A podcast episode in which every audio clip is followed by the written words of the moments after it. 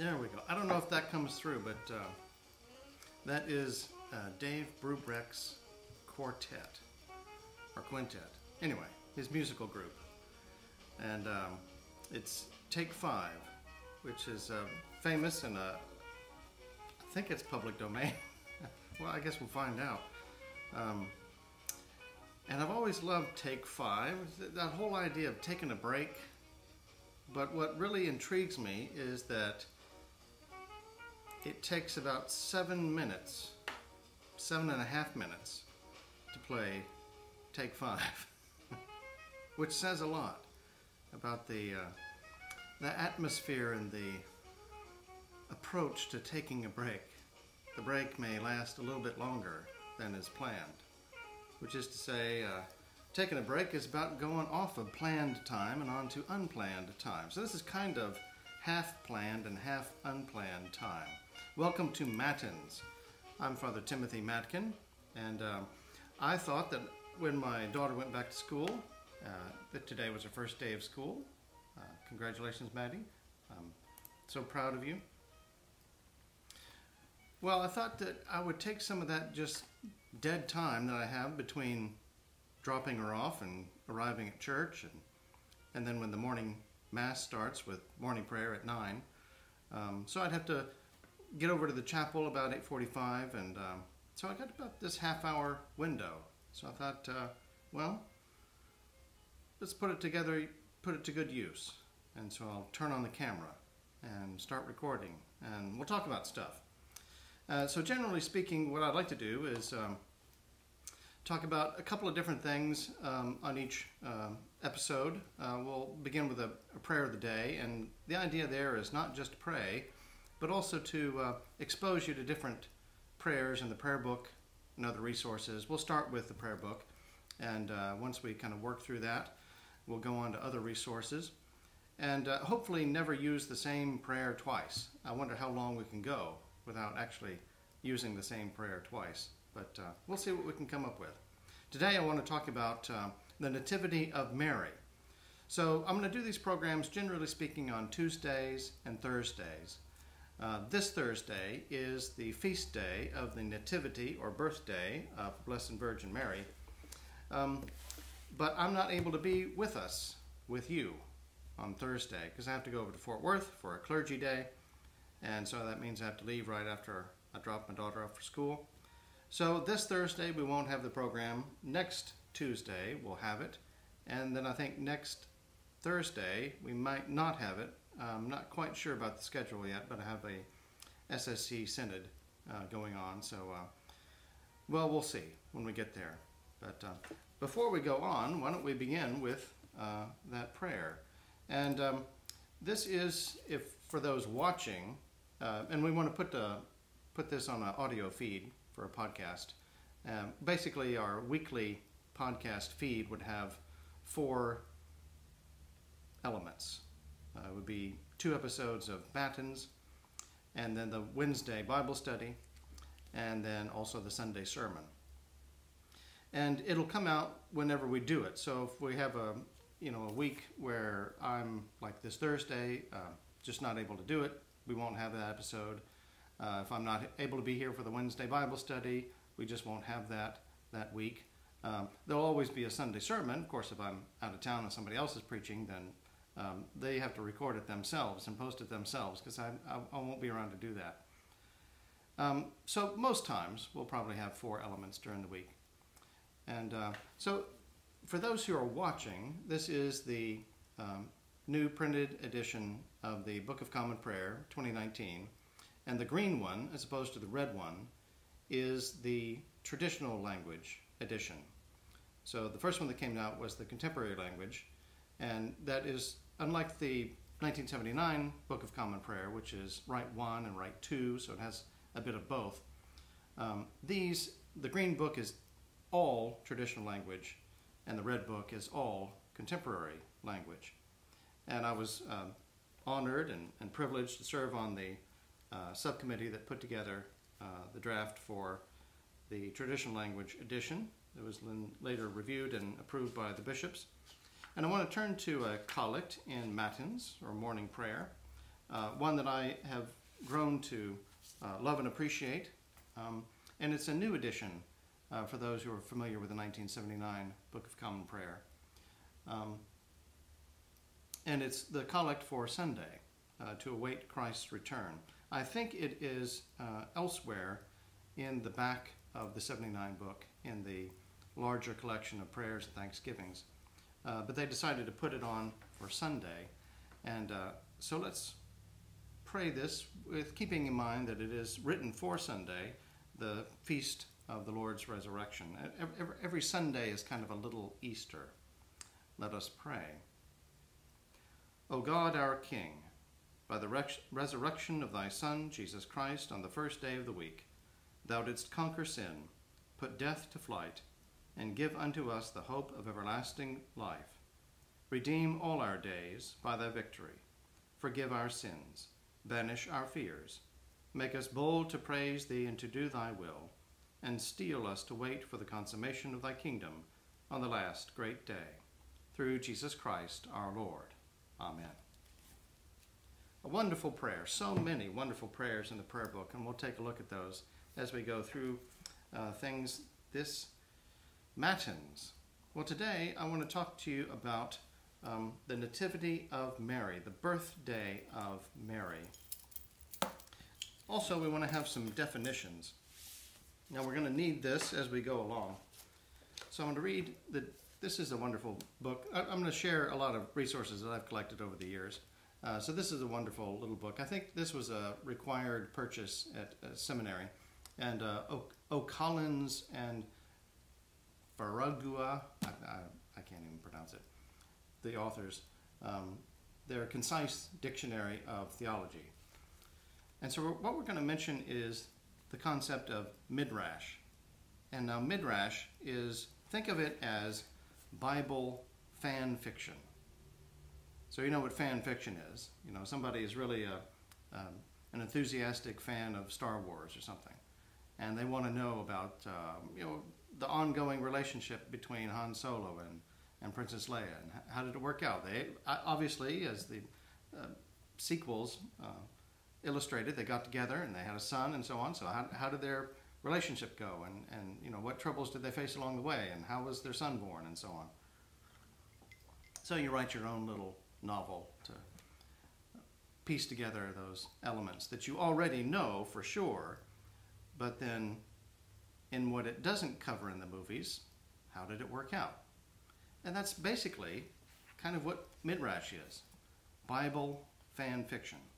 So the definition uh, is from the Hebrew investigation or research, a method of Jewish exegesis, that might need its own definition. Exegesis is when you pull a meaning out of a text, interpretation. A method of Jewish exegesis or interpretation developed after the return from the Babylonian captivity. It aimed to edify by eliciting from a scriptural text associations and applications which went beyond its literal meaning. The Jews distinguished two kinds of midrash midrash halacha, meaning conduct, which was concerned with the oral law, and midrash haggadah, or narrative, which aimed to elucidate non legal sections of the Bible. So it's kind of flushing out of the story to play around with the elements and, and kind of think out loud about what's going on. And I bring that up because um, the Nativity of Mary is not in the Bible. Now, you can put two and two together and realize that yes, Mary was born. Uh, she didn't just pop into existence out of nowhere. Uh, but she's her nativity is not described in the Bible. It's not narrated there. There are three celebrations of birthdays in the Christian calendar. Uh, and there are also three celebrations of conception days in the church calendar. So, three biblical characters who are basically involved in the larger story of the incarnation. So, of course, Jesus, his conception day is called Annunciation. The Annunciation, where the angel came to visit the Virgin Mary and said, uh, Guess what? You're going to have a baby. And of course, Nativity of Jesus is Christmas. Everyone's familiar with that. The other ones are John the Baptist. So his conception day and his birthday are on the Christian calendar. And then of Mary, her conception, uh, which pr- probably gained the, the most notoriety of all, the Immaculate Conception on uh, December 8th. And then, of course, December 8th, add nine months, you come up with September 8th, which is the feast of her Nativity.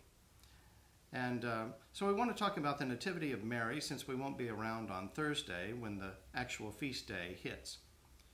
I want to take a look at the lex- uh, prayers and lections in the uh, Missal. This is the altar edition of the English Missal, uh, which is big and heavy and wonderful and beautiful.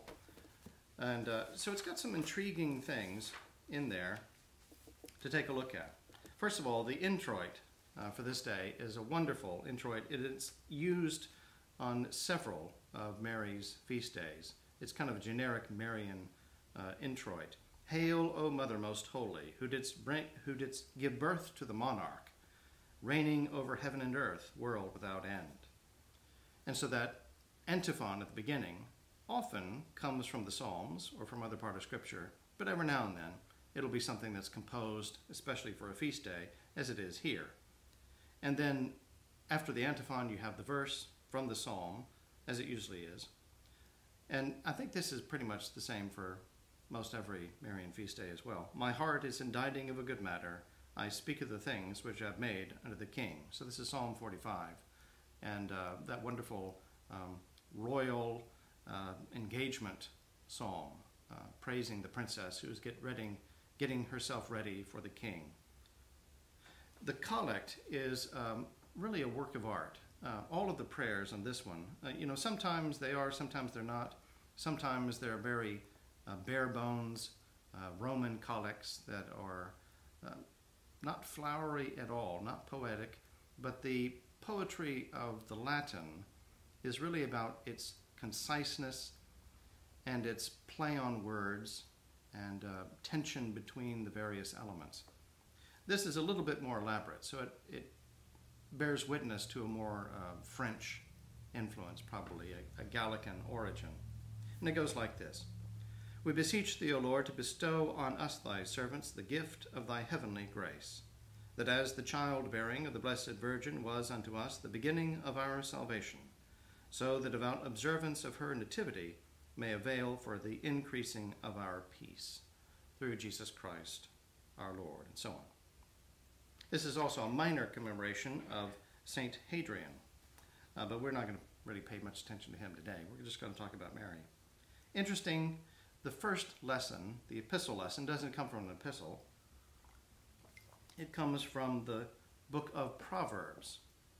And as often happens on a Marian feast day, they pull out this Sophia, wisdom language, because wisdom is personified as a woman.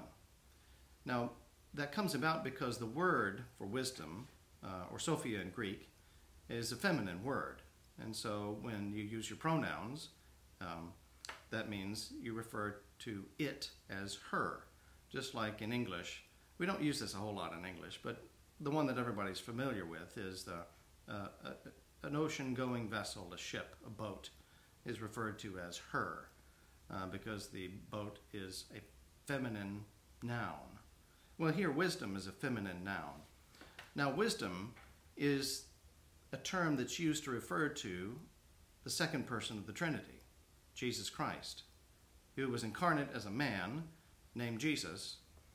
Uh, but before his incarnation, he's mainly known by two terms logos in Greek and sophia in Greek. And so that is word and wisdom. And word became the more predominant one, especially after the composition of John's Gospel and the opening chapter, of the prologue, in the beginning was the Word. But wisdom is used for Jesus um, in at least two places. Uh, St. Paul mentions uh, the wisdom of God in reference to Christ, and then Jesus in the Gospel makes a reference to wisdom, referring to himself. Wisdom is known by all his, by all her. Uh, well, now I can't remember. I've, my brain has slipped the rest of the verse. Wisdom is known by all her children. I think it is. In any case, Uh, this comes from Proverbs 8, uh, chap- uh, verse 22 to 35. And so it's always uh, a bit puzzling when I come across these that are used for reference to Mary, and yet they're actually, if we think about it theologically, references to Jesus. Um, but it's you can see the logic of it, the the tendency to draw from it because it uses all this feminine language, and of course Mary is a girl, is a woman, and so it kind of really fits. Also, when you think about God's providence and God's plan and bringing things into being and laying out and fulfilling the plan of salvation and so on. Also, there's this intriguing uh, conclusion that kind of ties in historically with one of the uh, elements of the story of Mary's background. So we'll, we'll come to that in a moment. But um, the, the reading ends with um, Now therefore hearken unto me, O ye children, for blessed are they that keep my ways. Hear instruction, and be wise, and refuse it not. Blessed is the man that heareth me, watching daily at my gates, waiting at the posts of my doors. For whoso findeth me findeth life, and shall obtain favor of the Lord. Now, watching daily at my gates um, is intriguing because it ties in with the story from an apocryphal gospel, um, the, the Proto Evangelium of James, where there's this rendezvous of Mary's parents, uh, Joachim and Anna, or Anne, and they meet at the Golden Gate. And there's um, a couple of famous paintings of them rendezvousing at the Golden Gate.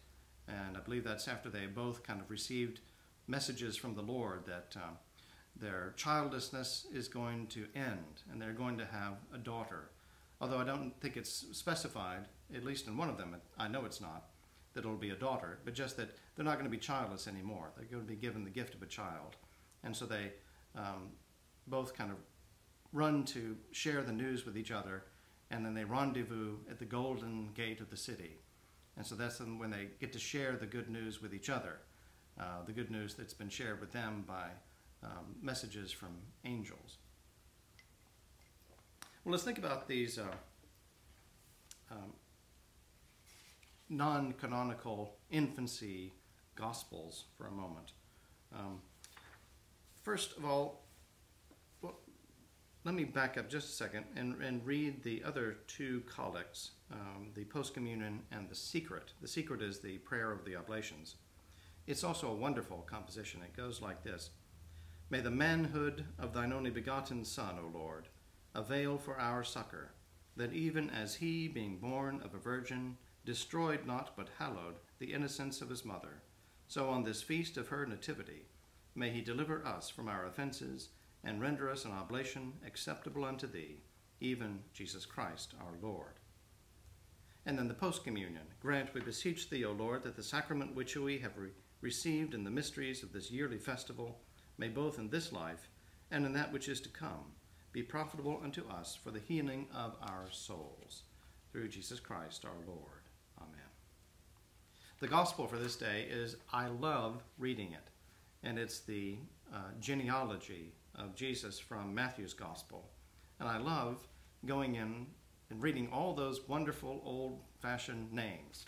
Um, Aminadab begat Aram, and uh, or no, Aram begat Aminadab, and Aminadab begat Nason, and Nason begat Solomon, and so on. I, I love those old, beautiful, Old Testament sounding names. You know, there's some Old Testament names that people picked up and used uh, across America, you know, Jeremiah and Obadiah and so on. And then there's some that you never hear. And I love coming across those kind of names in uh, the Bible. Let's stick that back down. Let's talk about, a moment about um, the origin of the festival. Like so many other feasts, it seems to have originated in the Eastern Church. It was first kept in the East, um, and it didn't probably show up until around at least 500 or so. Uh, in the West, we know for certain that Pope St. Sergius, who is in the late 60, 600s, uh, ordered that four separate feasts of Our Lady should be kept in Rome the Annunciation, the Assumption, uh, the Nativity, and the Purification. Um, but it's possible that it was commemorated elsewhere in the West uh, much earlier than Pope St. Sergius in the late 600s. So probably around the 500s, definitely into the 600s, it begins to sort of permeate and spread around, and people discover it and get excited about it, and like, well, let's take it back to our church, and so on.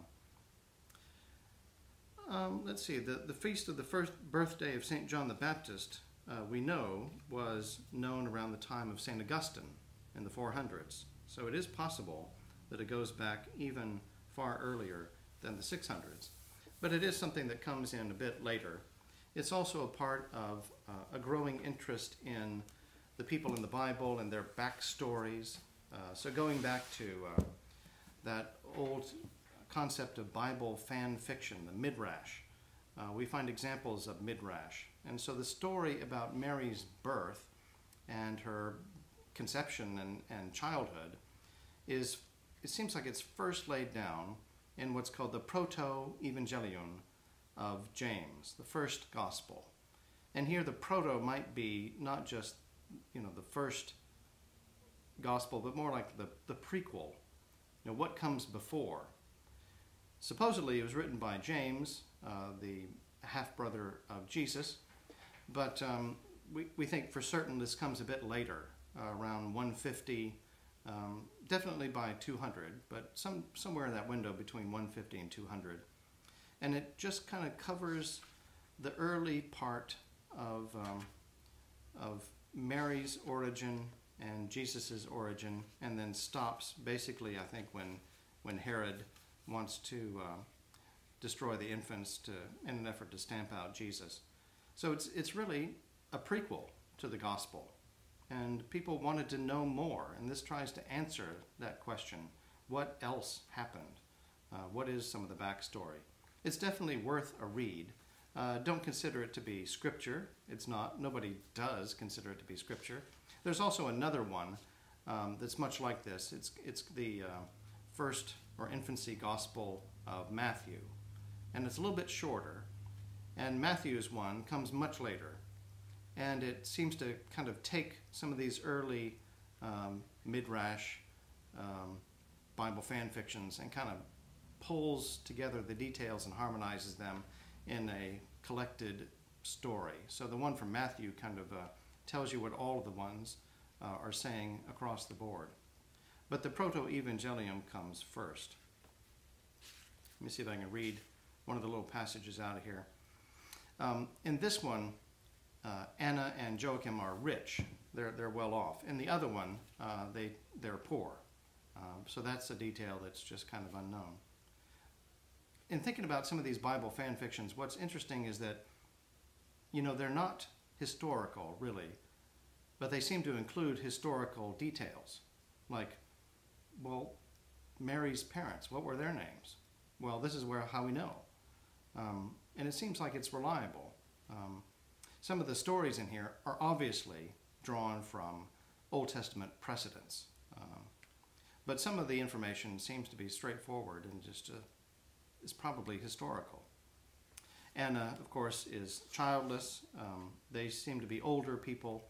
Um, and there's this wonderful um, bit in chapter 3 uh, where she's mourning about it. She goes to sit under a, a laurel tree and uh, there's a sparrow's nest there, and it's chirping. It's got its baby birds, I guess. And, and mourning within herself, she said, Woe is me! Who begat me? And what womb did bear me, that I should thus be accursed before the children of Israel? They should reproach and deride me in the temple of my God. Woe is me! To what can I be compared? I'm not comparable to the very beasts of the earth. For even the beasts of the earth are fruitful before thee, O Lord. Woe is me! To what can I be compared? I cannot be compared to these waters. For these waters are fruitful before thee, O Lord. Woe is me! To what can I be compared? I am not comparable to the waves of the sea. For these, whether they are calm or in motion, with the fishes which are in them, praise thee, O Lord. Woe is me! To what can I be compared? I am not comparable to the very earth. For the earth produces its fruits, and praises thee, O Lord.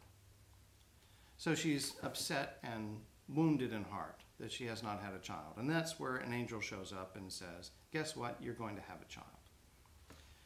And um, the angel visits Joachim as well and uh, says, You're going to have a child. They rendezvous at the gate.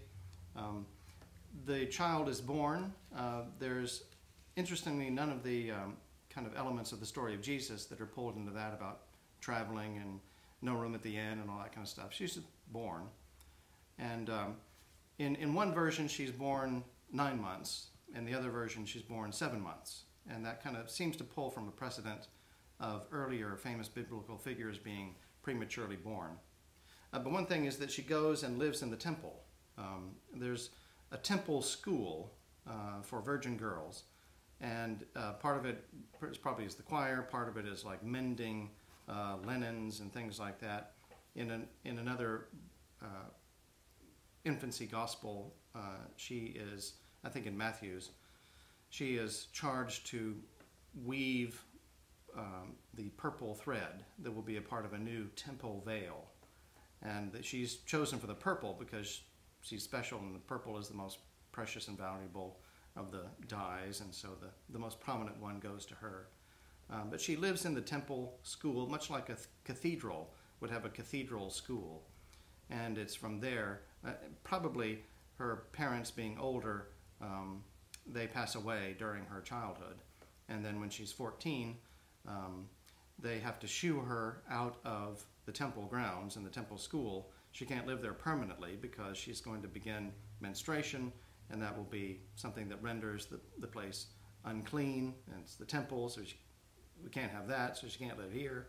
And so they find somebody to take her in and marry her, and uh, they get Joseph because Mary's taken a vow of virginity, and Joseph has already been married. He's a widower. He has children he's okay with that. And so that's how the story proceeds.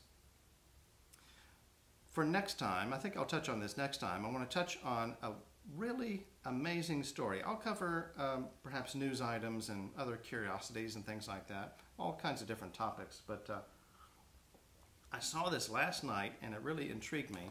Richard Mammana, who is the, uh, the, the brains behind um, the um,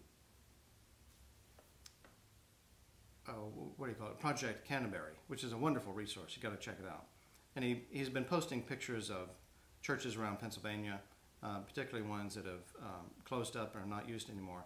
And St. Luke's in, um, what is it, Eddington, something like that? Eddystone. St. Luke's Episcopal Church in Eddystone has the amazing story uh, he says Pennsylvania people will remember well when the rector of this Episcopal Church declared himself Pope in 1977, following a dream in which God told him he was, and uh, he, he, he picks a papal name at the beginning and then later on he changes it to uh, Peter II. He said the congregation did not long survive the Marian apparitions and bleeding statues that followed, but the building, is still being cared for very well by the Society of St. Pius X. And uh, so we'll dig into that story next time. I found a, an essay, an extended essay on it, and uh, very strange, very bizarre, the story of the Episcopalian antipope. So we'll pick up that next time. Thank you for joining us. Uh, delight to be with you. God bless. See you again.